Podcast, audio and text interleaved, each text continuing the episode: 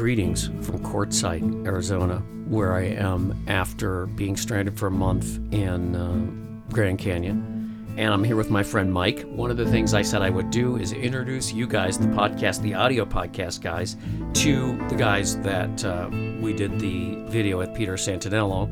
And Mike had the big white bus. So I, I guess we're going to call you Big White Bus Mike. How Mike that- the bus guy, that works too. okay, good. And we're gonna what we're gonna do is what you know. How can I say this? We um, we spend a lot of time talking about systems and people and things and the whole you know structure of nomad life. And I don't expect that we can capture that in this podcast, but we're going to talk about some of that stuff. We'll talk about some of the reaction to uh, the Peter Santinello video, blah, blah, blah, blah, blah, in back in Quartzsite. I should say, back at home, right? Back in Quartzsite Absolutely. again, podcast 1118, the Bob Davis podcasts. I, I was gonna do I'm not gonna do it in this podcast because I uh, uh, it's too we're just we have if you could see this setup it's insane I mean one mic is sitting on a on a crate a milk crate the other one is sitting on the floor there's wires everywhere we're in the truck because it's we wanted to do it outside but it's too windy and so uh, I'm going to forego grabbing my phone and getting all the people that have that have contributed to the Bob Davis podcast recently. I'll do that at some point, uh, probably the next podcast because I have one more to do before the end of October, which of course is going to be the commemorative three years on the road, starting the fourth year Nomad Life uh, podcast. That's coming up after this one, 1119, which I haven't done yet, so I'll do that later. Uh, but we're going to forego that. But I am going to mention 36 Lyn, the independently owned and operated refueling station in South Minneapolis at 36th Street South and Lyndale Avenue South. Why? Because I am a big fan of uh, independent refueling station, and you know as well. Well, we got one down here, the Arco, which is actually on the reservation, Right. Right, the Crit Right. reservation, and they have literally it's almost a dollar cheaper than the 76. Now you got a special deal with the 76 for ice and monsters, so we're going to let that go but the I mean it's it's for something like oh no it's 439 down there right now. That's not bad. No, it's great compared to compare it, it's five what is it 531 or five five I, uh, thought- I 50 think it was something. like five thirty nine yesterday at Pilot, and I, it's ridiculous. So what's the difference? Independent operators can get a better deal on fuel. Now in the case of the res, they can they don't charge federal tax or they do. Sometimes they jack it up depending on the res. But uh they're very competitive in price, and that's why 36 Lyn is a great choice in Minneapolis, St. Paul, because they are an independently owned and operated refueling station. One of the things you'll notice, and I'm not going to go on and on about it too much, but oil prices are, are, are moderating now between about 88 and about 86. They were as low as 76 this summer, but distillates and all fuels are are actually going down because demand is going down. So uh, that means that you can get lower fuel prices if you go to an independently owned and operated operator because uh, there may be more oil out there than we are being told. So I'll just leave it at that. 36 Lyn, the independently owned and operated refueling station in South Minneapolis. The store is the thing. They got Peace Coffee, they got great candy, they got locally sourced items, food, you know, the kind of food we all love, you know, burritos and stuff like that. And, and it's great. Check them out, get a cup of coffee, say hello. 36 Lyn. And check them out online at 36lyn.com. Better yet, just go to their Instagram feed. It's 36lyn, and they got a great sense of humor. They're nuts, and I love them. I should start by saying when we last joined our hero, we were out here in the desert. Now, one of the things you don't know about Mike is Mike has been here all summer throughout the. What was the highest temperature that that, that we got? One to? I think, was the highest recorded temperature Here. And, yeah, here, and wow, What, what is won- that like? Well, I now know what a turkey feels like when it's roasting in the oven. Let's just put it like that. And and you go to a park. We won't say which one, but you go to uh, an RV park, and you got kind of a deal there a little bit. But you you it it, it costs money, uh, but you have a window air conditioner you put in the bus. I do, but with it being so hot and dry out here, the problem was is those things were shutting off midday and they weren't doing anything for us, and that was everybody. So Really? yeah, everybody was suffering this year. He has been here this entire time, and uh, the last time we, we you guys would have had any knowledge or, or awareness of Mike would have been in the Peter Santinello video. You were napping in the bus with um, with Cujo, the dog, yes, which bit me. That's the second time she's attacked. and I'm still sorry about Oh, that. don't worry. and and then Uno, which is the dog of love. That that is a great dog. And now I can't hang out with Uno anymore because Sorcia's in the way. But uh, we'll have to work that We'll out. work that out. We'll figure that out. Peter Santinello showed up, and then uh, he was doing. He was. I'm trying to figure out how to do a video or doing a video. He he's very low key, very low key. And and Robert recogn he knew that he was a YouTube guy. I had no idea who he was. He wanted to see some rigs, so he saw the ambulance, and then we talked about the podcast. Robert showed him what he was doing. Tom wouldn't talk to him. Tom, we're camping with Tom Tom doesn't talk to anybody. no, and and and it was funny because he goes, "Do you think Tom would talk to me?" I go, "No." So he goes, "You know, hey, do you want to talk about it?" And Tom's like, "No, no." There was no no extra language. Absolutely not. Mike was asleep in the bus, and we went over and banged on the door of the bus, and he gets up. He had no idea. So so then you come out, and we start doing our video. Yep. And I had no idea what was going on otherwise, other than you telling me, "Oh, we're making a video." Had I known, I probably would have been like Tom. Well, you were the one that came out about two days later, and you go, "Hey guys, this guy has a million subscribers. We're going to be in a lot of trouble." Little did I know. you got um, you got a lot of response in town. I got some response in town, some good, some bad. You know, because I kind of did throw the town under the bus a little bit in terms of issues. But it wasn't meant in a bad way because one thing you need to know about Quartzsite is not everybody's bad. There's a lot of great people here. It's a wonderful Absolutely. small town, and the atmosphere here, you can't find it anywhere else. No. I mean, there's nowhere else on earth like this. Yeah, and we'll talk about the weird mixture of, of people. But go ahead. I, well, nice little town. Yeah, it's a beautiful town, and this is now home. I mean, I look back at my city life and I wonder why did I even try to stay there for any length of time because there was nothing there that interested me. There was nobody there I could connect with. The neighbors didn't know each other. It was always packed. Activity everywhere. Your mind never stops. Yeah. Here you can back off a little bit, collect your thoughts, process information, and that's a beautiful feeling. Yeah, it, it, it, there's something about. Well, I think I certainly believe, and we've talked about this. We're actually on a different time process. We process time differently Oh, yeah. uh, than most than most people. So we were able to really consider and think about things a lot. And and some people would say, well, that's because you're not sitting out there and not doing anything. I mean, you're doing stuff at the food shelf. You you got a lot of activities. I'm doing all these. I mean, everybody has stuff to do, but it's just it feels different. The time feels different. Is I guess what I'm trying to say. I keep telling everybody I have two times. I have daytime and nighttime. none of, none of the rest of it matters. So you came on and we started talking about stuff. We and really what we were doing is throwing. We were just throwing out a lot. We were having a good time throwing stuff out. Robert kind of got the crazy ball rolling with uh, his comments about van life women, and uh, we said a bunch of other stuff which we don't need to revisit here. Uh, if you have seen the Peter Santinello videos of all three of us out there, then you know what what, what exactly I'm talking about but uh, it, it sort of kicks off this whole concept and discussion of, of, of nomad life with some some people. Now you've been do- how long have you been doing this? Off and on for about this will be my 18th year out here. I've gone back to the city for a couple stints to be with family, but I've never really felt at home anywhere but out here. Yeah, Um, started on the East Coast, ran the southern border, found this place, and never left. well now you're a resident of Arizona too. I am, and La Posa South. yeah, that's uh, that that's right. You're a, an official resident of one of the LTVA's here. Yes. um, which is kind of amazing that people can do that. But but that is your address. Yeah, absolutely. La Posa South. What if they send you mail? You have to have a P.O. box in conjunction with that, but your physical address can literally be an LTVA as long as you have a Tyson P.O. box. Or Yeah. North or West, Yeah. which are down the way. And then there's a well, what is it? Roadrunner up the way. Roadrunner is a BLM, but I don't know if they let you use that because you have to have the receipt from your uh, your seasonal pass in order to qualify for that. Well, what if you have a sticker in the window? You still have to have the receipt. yeah, you still have to have a receipt.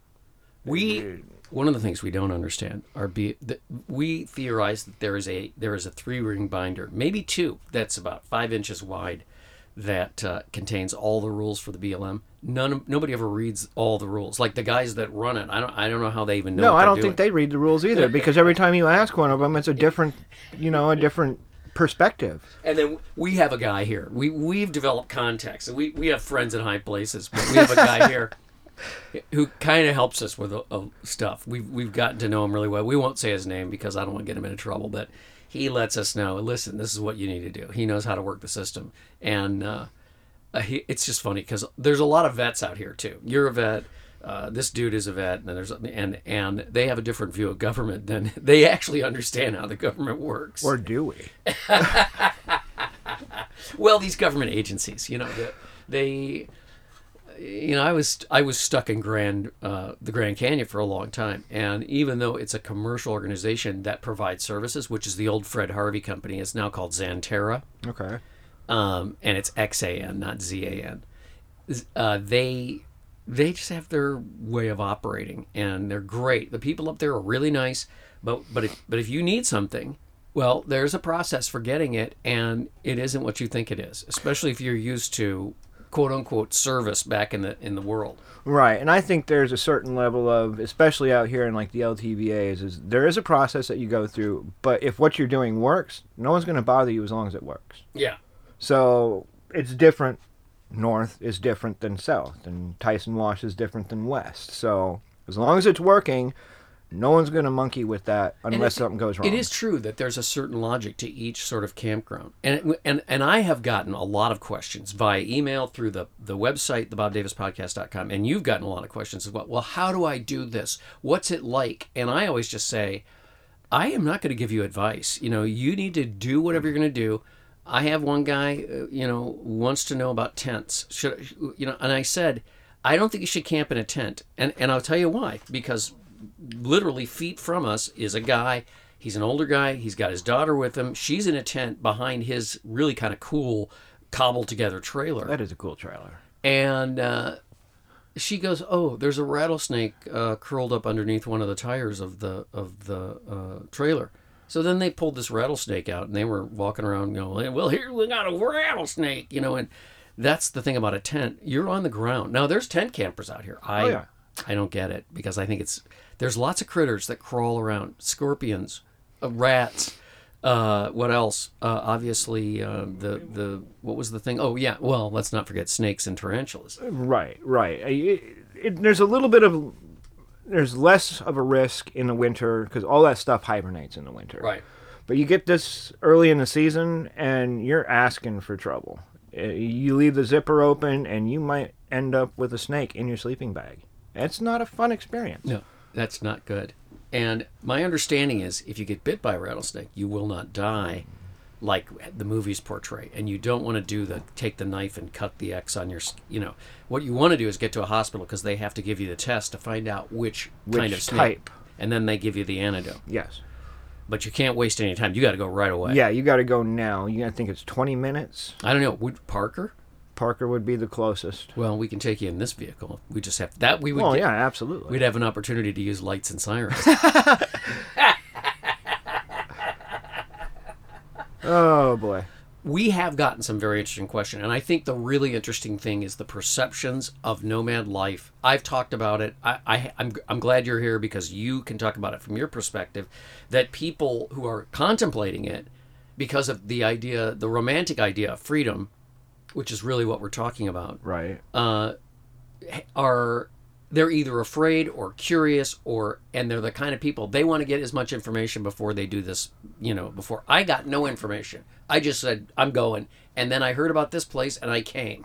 And over the years i've learned a lot but i didn't know anything. Rattlesnakes what do you do with a rattlesnake you know what's a desert rat what's a desert cat that's something else we'll talk we can talk about that i've talked about it before but we'll do that in the second half of this podcast well, we don't really have any gardens out here. Now, in the West, they do have gardens. They have, you know, rock gardens and stuff at people's houses. But this whole place is, I guess you could refer to it as garden. I mean, the, the desert is verdant with life, but it's a different kind of life, especially in the winter obviously. Back in the world, if you're in uh, Minnesota uh, and you are freaking out because you don't have a place to meditate or sit on it, you just be and hear the wind through the trees. You need some kind of a little garden, and for that, Garden Gurus is available. If you already have a garden, you want to get it ready next year for um, you know the season, then check out gardengurusmn.com.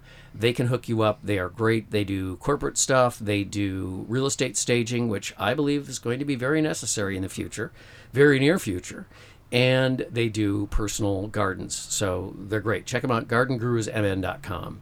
What are what's your idea about perceptions uh, of the of the the world, which we would like to refer to as back in the world, the people back home uh, that want to do this? What's your what are some of the questions you've gotten? Much like you, it's how do I do this? How do I get started? What do I need? Things of that nature. And and the answer to that is that is specific to each and every individual because how do you want to live? What do you want to do? Nobody's experience out here is going to be identical or even comparable to the next guy in the line because there's so many variables that you have to take into account when you come out into the world like this. This is tantamount to being a caveman with a vehicle. I mean, basically. and I, I refer well to said. myself as a techno caveman. you know, I, I basically live like the Flintstones, but I have a really nice bus. And you know, we have our we are not savages. We've had what we've had four tremendous meals. Seven stars. seven stars all of them. and they were simple. They were like, uh, well, we had the bacon and eggs with the well. First, we had the baked potatoes with the London broil. That was is, a- that's it. absolutely phenomenal. And then we had um, because what happened is our friend Joni over there had I don't know eight, nine, ten potatoes in a box, and I, and we were like, let's just bake them all. So we put them in the fire, baked them in the fire. Oh, so good. And then uh, the next night we had like two, three potatoes left over, so we sliced them up. We cooked a pound of bacon, and then we put the potatoes in the bacon grease, little salt and pepper, Whew. and then I made eggs. You have become can- uh, quite the camp cook. It was amazing. It, was, absolutely phenomenal. exceeded my expectations beyond belief. And then yesterday, we had you had he works at the food shelf, so we had a can of what the hell was that? Oh, spaghetti sauce. Tomato t- and, and It had um, everything in yeah. basil, everything, and uh, so it's a restaurant size can. And then Tom over there uh, had, has been a cook for forty years, so he he knows it all. So we were like, well, should we do cook the bacon? Should we cook the meat on the over the fire? And he goes, just bring all that stuff over here. I'll, I'll cook it up in an Instapot. So these are the kind of technologies that we have, right? Right. He runs his Instapot off his uh, uh, His battery bank. his Or Jackery. had- well, yeah, his Jackery. He's also got a small generator that he can use. Oh uh, yeah, that's right. So a variety of different options. And after about two hours, he he sent us all a text and said, "Come on over." And oh my God, it was amazing. We had we I had four plates of spaghetti. So How did you do that? Where does it go? I don't know. Well, I, I couldn't stop eating. It was fabulous. So we we are not savages. We have great meals, and uh, it's it's again, if people are interested in doing it because there's a roman I believe that there's first of all, I think there's an ecosystem being built. I think there's nodes of an ecosystem slowly but surely being built of a business ecosystem, digital nomads, people that are just out here, you know, your old uh, grandma and grandpa that have the um, you know, the the whatever you call it, a Tioga or something that they got their old Tioga, Tioga out here or big class A's. There's a 200 well, $400,000 RV over there in the corner. That guy's got a what does he have out there? A flat grill and a and a and a He's got a smoker, a flat grill, Yeah. uh, coal-fired uh, cook area. I mean, that thing is a restaurant kitchen on the back of his. It's a beast. So he's, you know, eh, people have different levels of resources. They come out with different stuff. Um, most people have something. I have this old ambulance. You have a bus. Tom's got a, a minivan, but Tom is uh, Tom's very. He's got a a cube tent, and he has resources that he he knows exactly what he needs. So we're not here to tell you. I'm not going to tell you uh, what to do or how to do it. I think there's way too much of that, and I think what it's done is it's made people risk averse to the point of being stupid. I mean, it's just there are risks, and Oh, yeah. my sister thinks people are going to try to kill me and take my money. I don't have any money, but they, she thinks they're going to come out here and kill me and take my money. Well, that goes back to what I said about having a little common sense. If you don't put yourself into a position where you're 50 miles away from God and everybody, and there's a crazy guy running around with a machete next door, probably not going to be an issue. Well, if you're armed, you know, That's another good It point. won't be an it, it behooves you to come out here prepared. Yeah. But I couldn't I'm not going to get into telling you what you should do or what people should do. The what draws people to this is the romantic notion of freedom. That I can go wherever I want, I can do what I want, blah blah blah blah blah. Well, you have to have some kind of, you know, you want to have some source of income or something. And uh, if people come out here with no source of income and they run out of money, well, they can't leave. So we've seen that. And that's what we were talking about in the video. And we said, certain people should not be exhorting people to come out here because they think that being a nomad is the natural state of man, which I disagree with. No, this is not the natural state of man. You have to want this. This is this should not be something people aspire to. I did this because I wanted to come out here. Me too. I did a lot of research as far as cost of living versus cost of owning a rig. And that led me to the, the life on the road, but I didn't aspire to it. I found it, and I desired that for my own personal reasons. Well, I always wanted to. From the day I was from my from when I was 12 years old, I went to the auto show and there was a bunch of Dodge vans in there. The, remember the candy colored? Oh yeah, know, yeah. I, I was like, I gotta do that. That's what I want. So uh, when I could, I did, and I didn't know. I mean, I didn't. You do research on stuff. I didn't do any. I just jumped in. You don't necessarily have to. I mean, it doesn't hurt to do the research, but again, it's it's everybody's needs are going to be different, and no one person, no ten people are going to be able to tell you what's right and what's wrong. You have to decide that for yourself. Information's good, but at the end, it's what you need, what you want. Right, and you might, for instance, you might want a vehicle with uh, uh, what we what we've affectionately referred to as drop tanks. Mm-hmm. Uh, we have other methods. Uh, I think they're actually probably more sanitary because the problem Absolutely. with doc- drop tanks is they start smelling. Oh And- yeah, you get the film buildup on the inside. Maintenance on those is a pain in the rear, to say the least. As- If and costly. That's a turn of a phrase.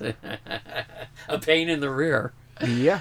So yeah. Yeah. And- Why and- spend all that money? And so people think, some people think, well, I got to have an RV. And so then you look at RV prices right now. And even when I started in 2020, I mean, they're ridiculous. They're, they're, they're 100, and, you know, I mean, a Revel is is a van, right? Uh, Right. The the Winnebago Revel is like, I don't know, close to $200,000 now. Yeah, but it's built with toothpicks. I mean, with the stress and and, and Oh, type of travel that we do, those things are going to fall apart Yeah, we- after just a couple of months We or put, that would have fallen apart. Well, if it was new, it wouldn't have. But eventually, if ten years later, that would have fallen apart on the road to Mittry Lake l- last year. Potentially, Was that, that was two years ago. There are people that have bought brand new rigs, and a month later, they're, oh, I hate this thing. Everything's breaking. Well, you're bouncing down road with potholes that'll swallow a And, and everybody has to. I mean, we're not telling you much other than I think people should just do it, but don't don't bring a tent. I mean, Well, bring a tent, and, and like I said, it's it's subjective. So you get here this early in the season when the critters are still around, sleep in your rig. When it cools off and everything's gone to sleep, by all means, sleep in your tent. But be smart about it. yeah. And, and and people. I mean, uh, the questions that we've got, we've gotten a lot of we've gotten a lot of criticism as well.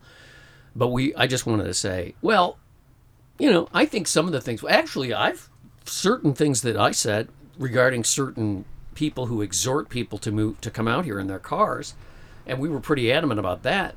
I've actually gotten a lot of positive response to that. Oh, same here. And a lot of people are happy that we called that individual out because he's making a lot of money on this, and people are suffering as a result because they think it's easy, and it is not easy. Yeah, you have bad days and good days. You And have good days a and bad bad day, days. You got to go. You know what? It's just a bad day. Things aren't working. You know, it's rough. It's cold or it's wet. I mean, it gets cold out here. That's the other thing about a tent. Winter is cold, Yeah. even though it seems weird. But the desert is an inhospitable environment. Absolutely. I Yeah. mean, it can drop down to 25 degrees out here, and the wind is whipping at 30, 40 miles an hour. It's bitter cold. You know, yeah, you don't have the damp, you don't have the snow, but you're still going to get cold. So bring your winter jacket, bring a hat, bring gloves, plan accordingly. Bring find some way to bring food. Now, I just got a refrigerator last year, and it, it's a game changer. I got my refrigerator. It's an amazing addition, but you have to have extra power because you can't just run the refrigerator if your battery all night. So now we're having the whole. We are going through. Mike and I are just going through the whole power conversation ad infinitum. And then when we sit around the fire, that's all we, we talk about batteries. We talk about power systems. We talk about, you know, human waste That's and the receptacles thereof. and we talk, about what other people are doing and what's why is that guy doing that, you know, and what that kind of thing.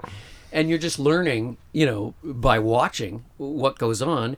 And there's there's other kinds of conversations, but it's an ongoing thing. It's like literally like it's like I don't people can tell me you need to do this. People my friend told me to get a refrigerator 5 years ago. More than that. And I was like now here I am with a refrigerator. I think it's the greatest thing ever. But I mean, I I wasn't ready to get one because I was worried I was going to run the batteries down, which I would have done. Right, and being stranded with a dead battery in the middle of nowhere by yourself is not a good thing. That's one of those. It's happened.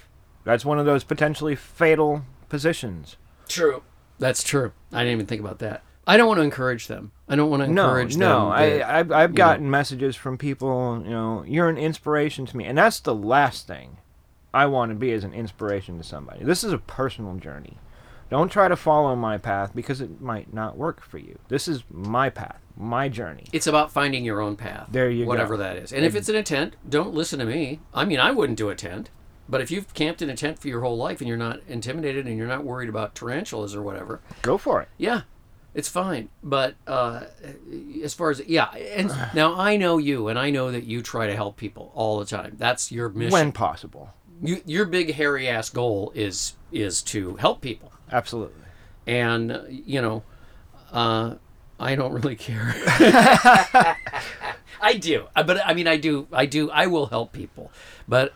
I don't believe in giving advice because it's a personal journey, and Mm, right, and I agree with that. I'm not going to give advice. I might help you find lines of uh, information or introduce you to people who know more than I do, but I'm not going to come out and say, "Oh, I know exactly what's going Oh, on." or we'll help you get unstuck, you know. and- yeah, and- and stuff I- like that. I'm going to mention Big O as one of the guys that did contribute to the Bob Davis podcast recently. And Big O, he's got a, a he's got a little uh, what's that Chevy little van? Astro. Yeah, he's got a little Chevy Astro van full of mechanical supplies, and you know uh, hydraulic lifts and everything else.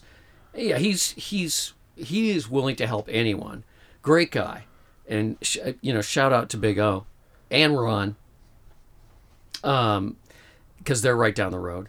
Uh, but uh, uh, you know, I think it's one of the things that's admirable. And and uh, you know, I remember well one of the things when we met, we we spent three days trying to dig our friend Alicia out of uh, the dust down uh, at Mittry Lake, Oh yeah. and we finally got you know who to help us out to, to basically build a road to her vehicle and then and then drag her out and then what did she do she she went right back in there and made a u-turn and we were standing there with our hands our hands at our head Almost had a heart attack. um, but yeah, he's very willing to help people, and, and I think that's the main thing. You will find that, that people are very willing to help, they and very willing to quote unquote give advice.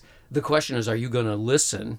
Or do you have ears yet to hear certain kinds of advice? And is that advice going to work for you? and also being able to filter out should you listen Well, that's- them, yeah, exactly. because you get somebody who says oh i've been doing this for 20 years and they've been out here for two months you don't know you don't know what they're saying is actually accurate so use your filter Yeah, you got to think about stuff for a while. I have learned to just think for a long time. Now, I don't want to say what we're working on.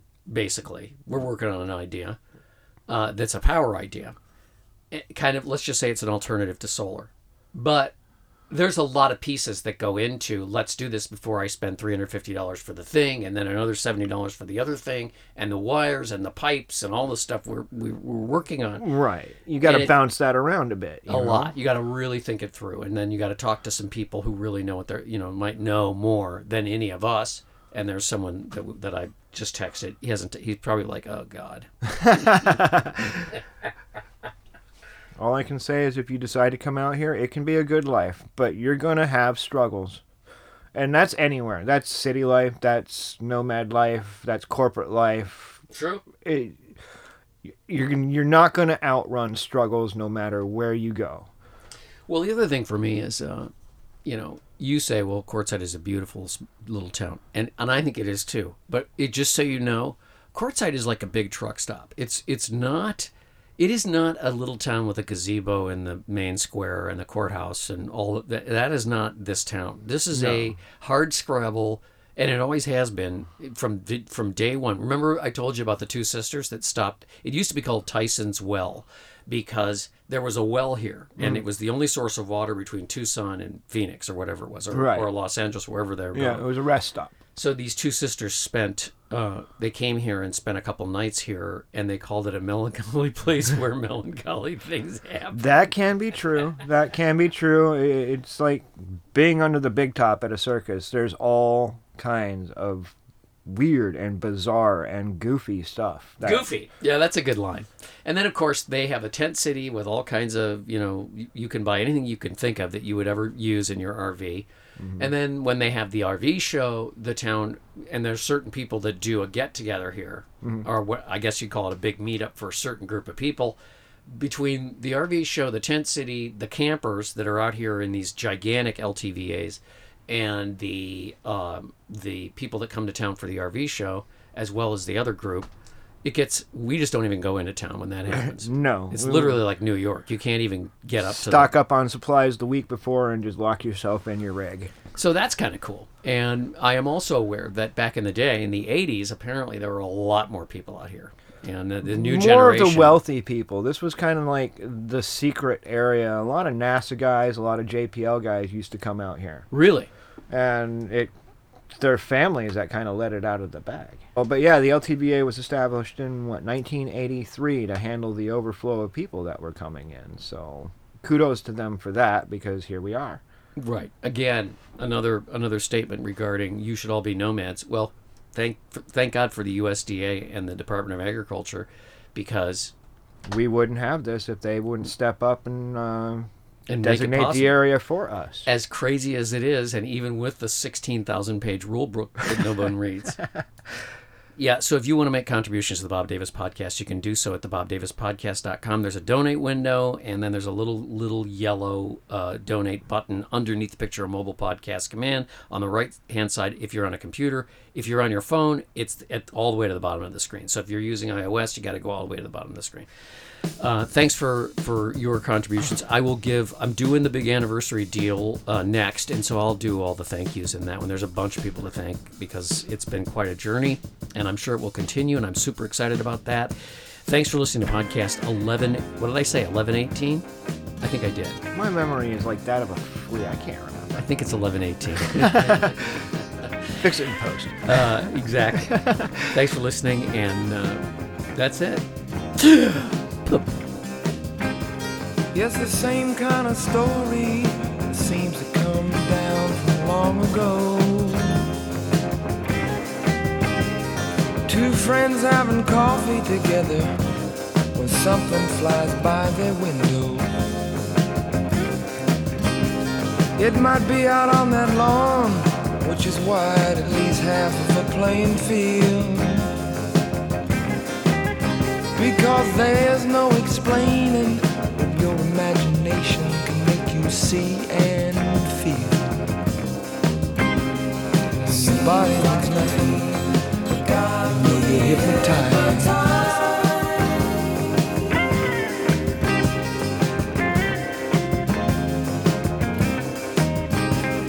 Now it's not a meaningless question to ask if they've been and gone. I remember a talk about North Carolina in a strange, strange poem. You see, the sides were like glass in the thick of a forest without a road. And if any man's hand ever made that land, then I think it would have showed.